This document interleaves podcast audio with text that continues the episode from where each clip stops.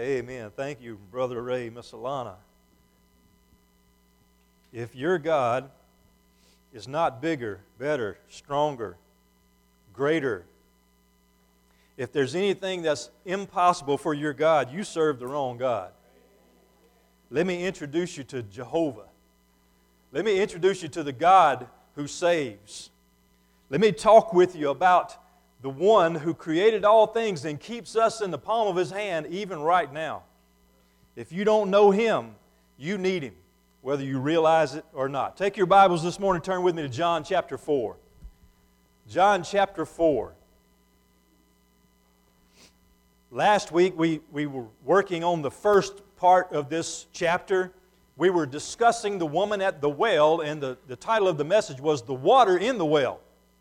And the water in the well, of course, is eternal salvation by the Lord Jesus Christ. He is our hope, He is our help. He is the only one that can save us from ourselves, from sin, from death, hell, and the grave. He is all powerful. He is bigger, better, greater, beyond our comprehension. That's our God. Let's read our verses of Scripture this morning together, and we're going to be discussing gathering the eternal. Gathering the eternal. Beginning in verse 27 of John chapter 4, God's word says to us this morning, And at this point, his disciples came and they marveled that he talked with a woman. Yet no one said, What do you seek? or Why are you talking with her? The woman then left her water pot went her way into the city and said to the men, Come, see a man who told me all things that I ever did. Could this be the Christ? Then they went out of the city and came to him. In the meantime, his disciples urged him, saying, Rabbi, eat. But he said to them, I have food to eat of which you do not know. Therefore the disciples said to one another, has anyone brought him anything to eat? Jesus said to them, My food is to do the will of him who sent me and to finish his work. Do not say, uh, do you not say, there are still four months and then comes the harvest? Behold, I say to you, lift up your eyes and look at the fields, for they are already white for harvest. And he who reaps receives wages and gathers fruit for eternal life, that both he who sows and he who reaps may rejoice together. For in this the saying is true one sows and another reaps. I sent you to reap that for which you have not labored. Others have labored, and you have entered into their labors. And many of the Samaritans of that city believed in him because of the word of the woman who testified he told me all that I ever did. So when the Samaritans had come to him, they urged him to stay with them, and he stayed there two days. And many more believed because of his own word. Then they said to the woman, Now we believe, not because of what you said, but we, for we ourselves have heard him, and we know that this is indeed the Christ, the Savior of the world. This morning we are looking at considering the gathering of the eternal. Let's pray together, please. God our Father, you are amazing in all your ways. You alone are God. You have not only created us, sustained us, but we have a purpose for you. You love us, and you desire of us worship and praise obedience, fellowship. Lord God, we love you and thank you for that. And this morning, Father, as we, as we look at this passage of Scripture, thank you for what you are showing us. I pray that your Spirit will have free rein here and that it, He will move in the hearts and minds of all of us that are here, drawing us closer to you. And Father, this morning, we want to exalt our Savior. And if there is one here that does not have you as Savior, they're serving the wrong gods. They're serving the wrong things. Help them to turn to you, accepting Christ's sacrifice for them on the cross, and becoming a child of God. We love you, Father. Thank you for this time in Jesus' name. Amen. Amen. All right, gathering the eternal. And last week we were looking at the incident where Jesus was sitting at the well and the woman from Samaria came to the well and he asked her for water. He engaged her in conversation because he loved her soul. He wanted to see her redeemed. He introduced himself as the Messiah through the course of their, their talkings. She said, We know that the Messiah is coming, and when he comes, he's going to teach us all things. He's going to show us all things. And Jesus says, I who speak to you am he. He revealed himself to her. And just after that, then we see in verse 27 his disciples came. And they saw the woman, but they didn't say anything about her. They had gone into the, the town to buy some food, and they came back at that instant. So the very first thing that I wanted us to talk about was the woman leaving Jesus.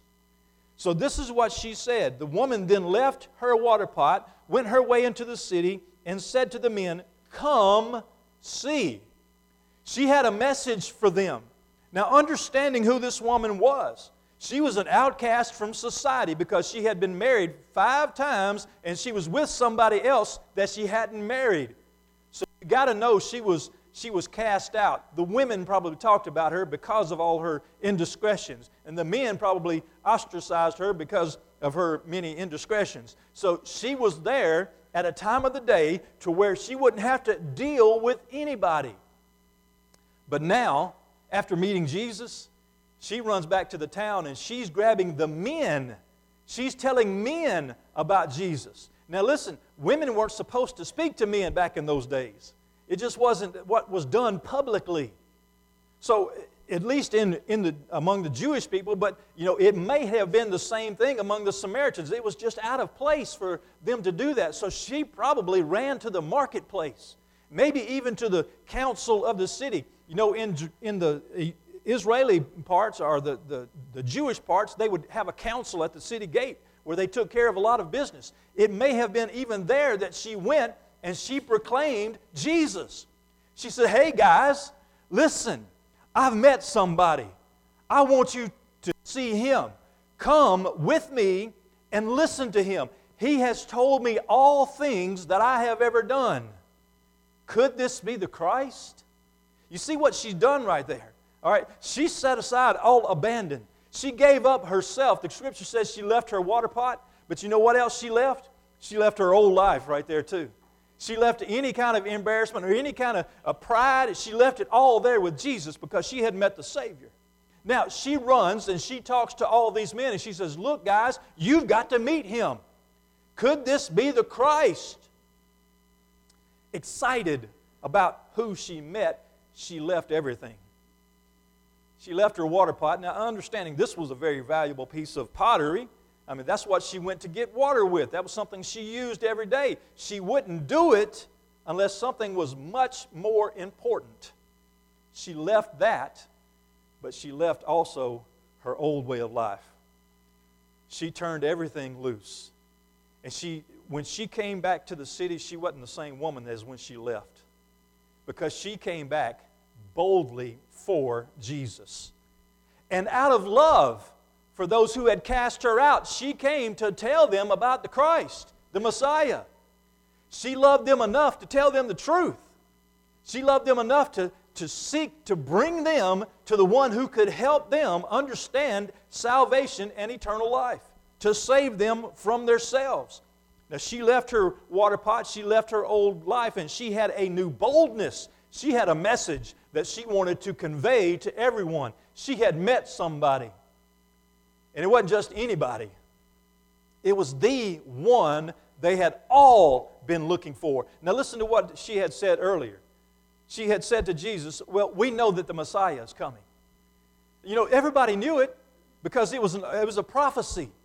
And when everybody was looking for the Messiah, she met him here he is. He said he's the Messiah. Not only that, he told her everything about he knew her intimately and she could feel that.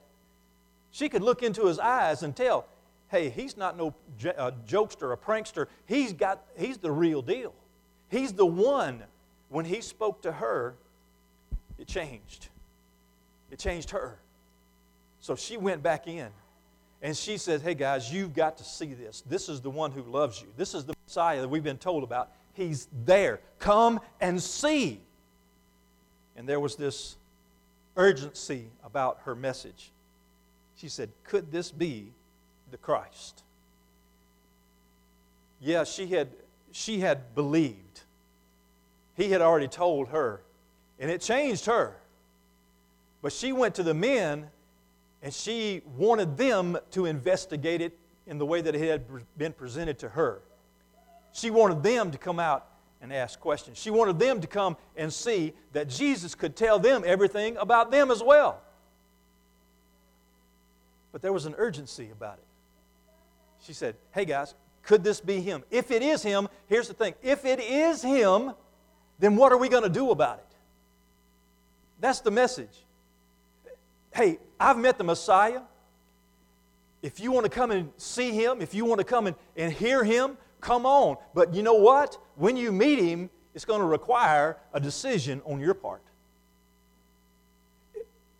She was telling the, the guys, the men, and the whole city, hey, he's going to change your life. He's going to change your life. Could this be the one that we've been waiting for?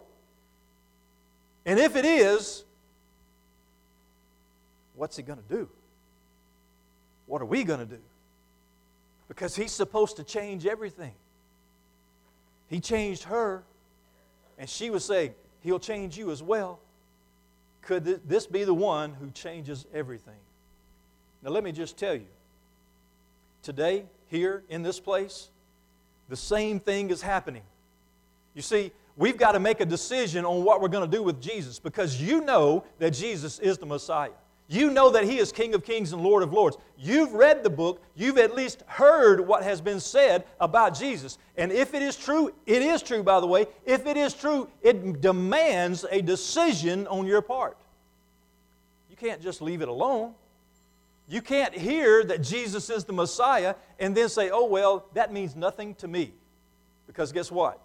It does. It means everything to you. It means eternal life or eternal punishment to you. The decision has to be made. Could this be the day that you give your life to the Lord? Could this be the day that you answer Jesus' call? Because you know He's seeking you just like He sought the woman at the well. You can feel it in your heart right now. It's welling up within you, and you know that it is He that is dealing with you. I spoke with the men this morning. We were talking, and I said, You know what? the Holy Spirit will never tell you that you need to be saved. That's not right. I said that wrong. Satan, back up, back up. The Holy Spirit will tell you that you need to be saved. Satan will never tell you that you need to be saved. So if that's what you are hearing, guess who it's from? It's from the one who loves you. It's from the one who cares for you. And he doesn't mess it up like I do one. But he wants you to be taken care of. He wants you to know his love. So what are you going to do? Are are you going to accept his challenge? Are you going to accept his love? Are you going to accept his eternal life? Could this be the day that you give your life to the Lord? We also talked this morning about trusting God with what light has been revealed to us. But then, later on in life, you come to a deeper knowledge of the Lord, and also you have to make a deeper commitment to the Lord. You see, we trust Jesus to save our soul to start with because we need salvation. But then there's a sanctification process where it is we commit more and more of ourselves to the Lord Jesus Christ. We're supposed to do that once and forever, but you know, we have to grow into it sometimes. And when we give ourselves to the Lord, then He is pleased with us. And He teaches us how to follow Him more closely every day. So, first of all, the lady, the woman at the well, went to the men and said, Come and see the Messiah. Now, beginning in verse 31, in the meantime, his disciples urged him, saying, Rabbi, eat. But he said to them, I have food to eat which you do not know, of which you do not know. Therefore, the disciples said to one another, Has anyone brought him anything to eat? Jesus said to them, My food is to do the will of him who sent me and to finish his work. You see, Jesus was talking to them about gathering the harvest. Gathering the harvest, but also, he says, there's something fulfilling about obedience to the Lord. He was saying, I get my nourishment from obedience, from following God, and He takes care of me. You know, I was just reading this week about Moses whenever he went up on the mountain to receive the Ten Commandments. It says that he was up there for 40 days without food or water. He came back down, and the people had sinned and, and made a golden calf, and he threw those tablets down and broke them. After a few days, he went back up on the mountain and stayed there for another 40 days and 40 nights without food and water. Who sustained him during that time? And who can live for 80 days without food and water? God is able to do the impossible.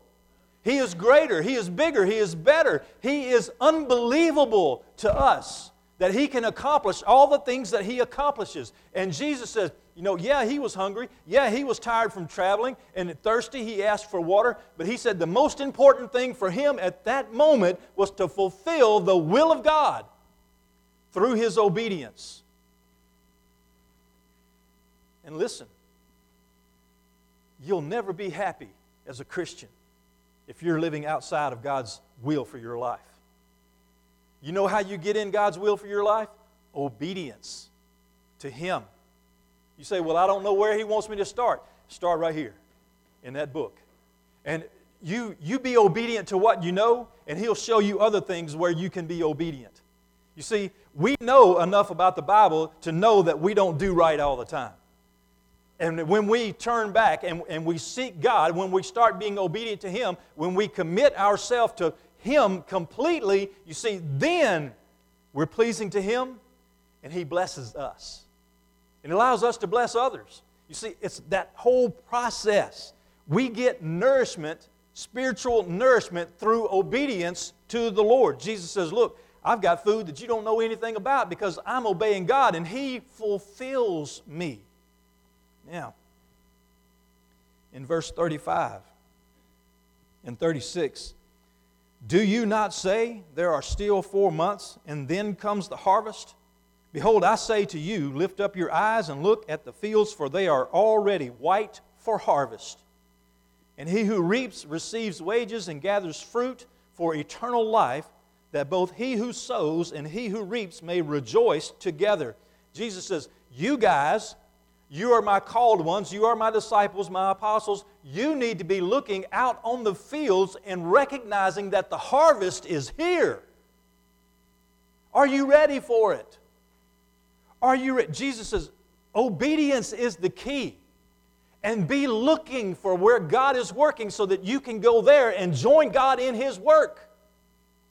It's right here. There's opportunities for obedience right here, right now. Every day that you go out, working, school, whatever it is that you do, there's opportunities for obedience every day. Are you receiving the spiritual nourishment? through obedience to the Word of God, through obedience to the Spirit of the Lord, driving you along, leading you along. We've got to be looking, we've got to be ready for the opportunity to talk to someone about Jesus or talk to uh, or be obedient to where, whatever God is doing in our life. We need that nourishment. Otherwise, spiritually, we starve ourselves. There's nothing weaker than a, than a Christian outside of the will of God. Worldly people are stronger than a weak Christian that is disobedient to the Word of God. And that's what Satan loves to see is a weak Christian. Because you see what, what Satan does is use them as a tool to discourage other Christians and to prove to non-believers that there's no benefit in Christianity. Jesus says, No, look out. See. See the work that needs to be done. Join in and help bring in the harvest. He says, somebody sows the seed, somebody uh, watches it grow, waters it, and then there's somebody else that may even come in and reap the harvest. It takes a team effort. It's, it takes all of us, it takes the church of God to do that. through obedience, through looking for where God is working and joining in. And then Jesus said in verse 38, 37 and 38, For in this the saying is true one sows and another reaps. I sent you to reap that for which you have not labored. Others have labored, and you have entered into their labors. First thing he said there was that, that they were sent. He says, I sent you into these fields. And he is going to, later on, after his death, burial, and uh, resurrection, he is going to send them. The Great Commission is go, therefore, make disciples, baptizing them in the name of the Father, the Son, and the Holy Spirit. You see, he is sending them even now. He says, I have sent you, and I am going to send you into the world to gather the harvest. A sent people. And he says, I sent you to reap that for which you have not labored. Jesus says, even at that time, the fields were white for harvest. And he was desiring laborers to go into the field and reap the harvest. Hey, look, folks, you know what the harvest is for us as Christians? Other Christians.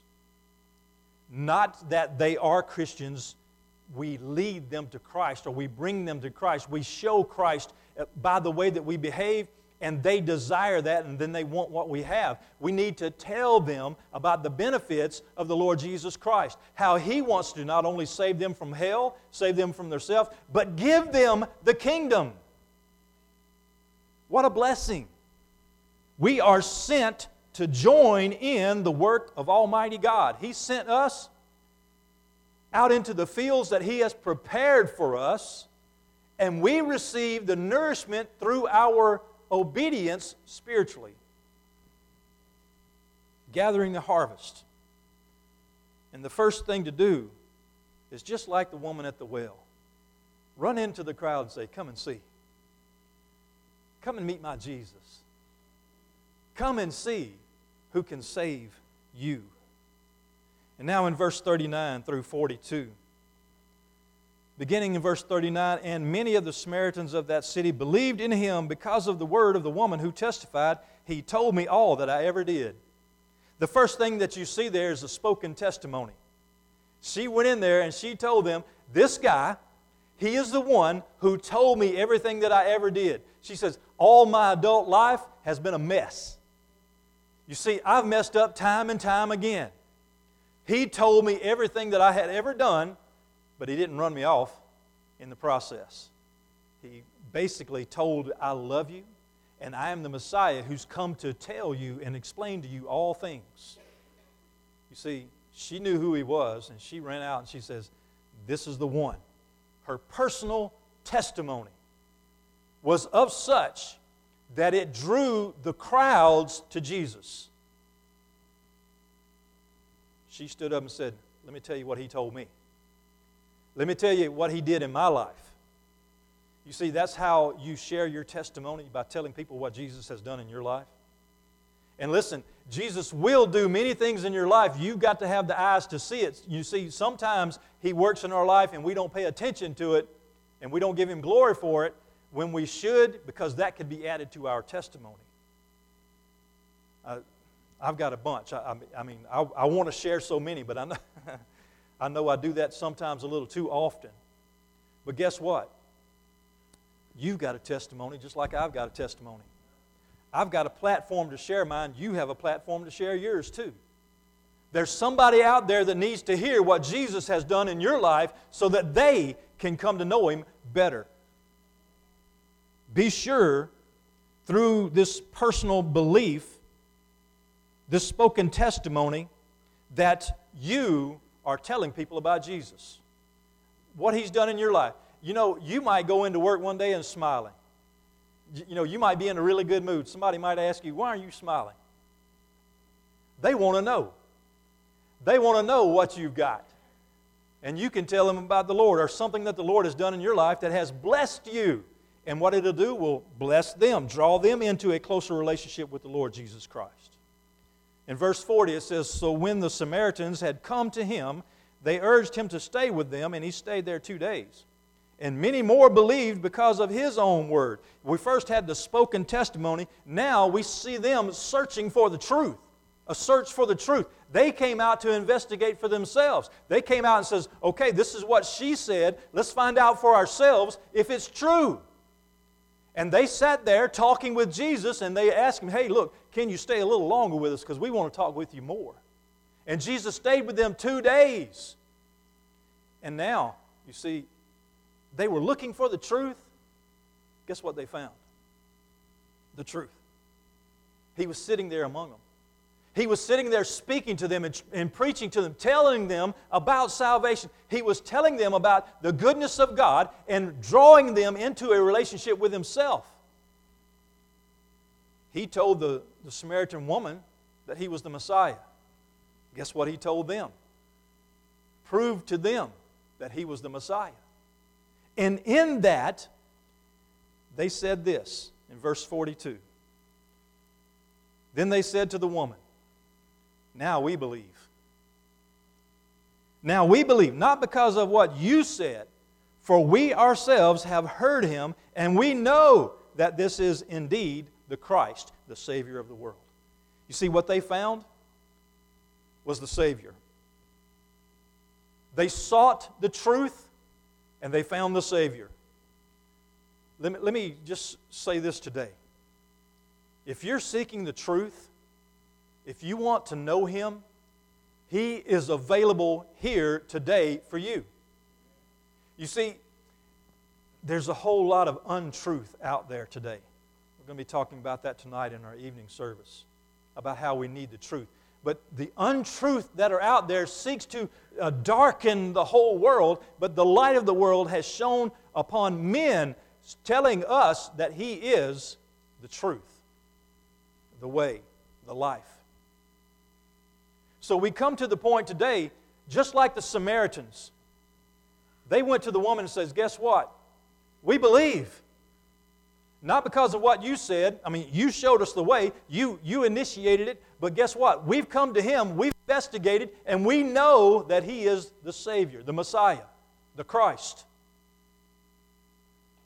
They had come to a knowledge of Jesus as Savior.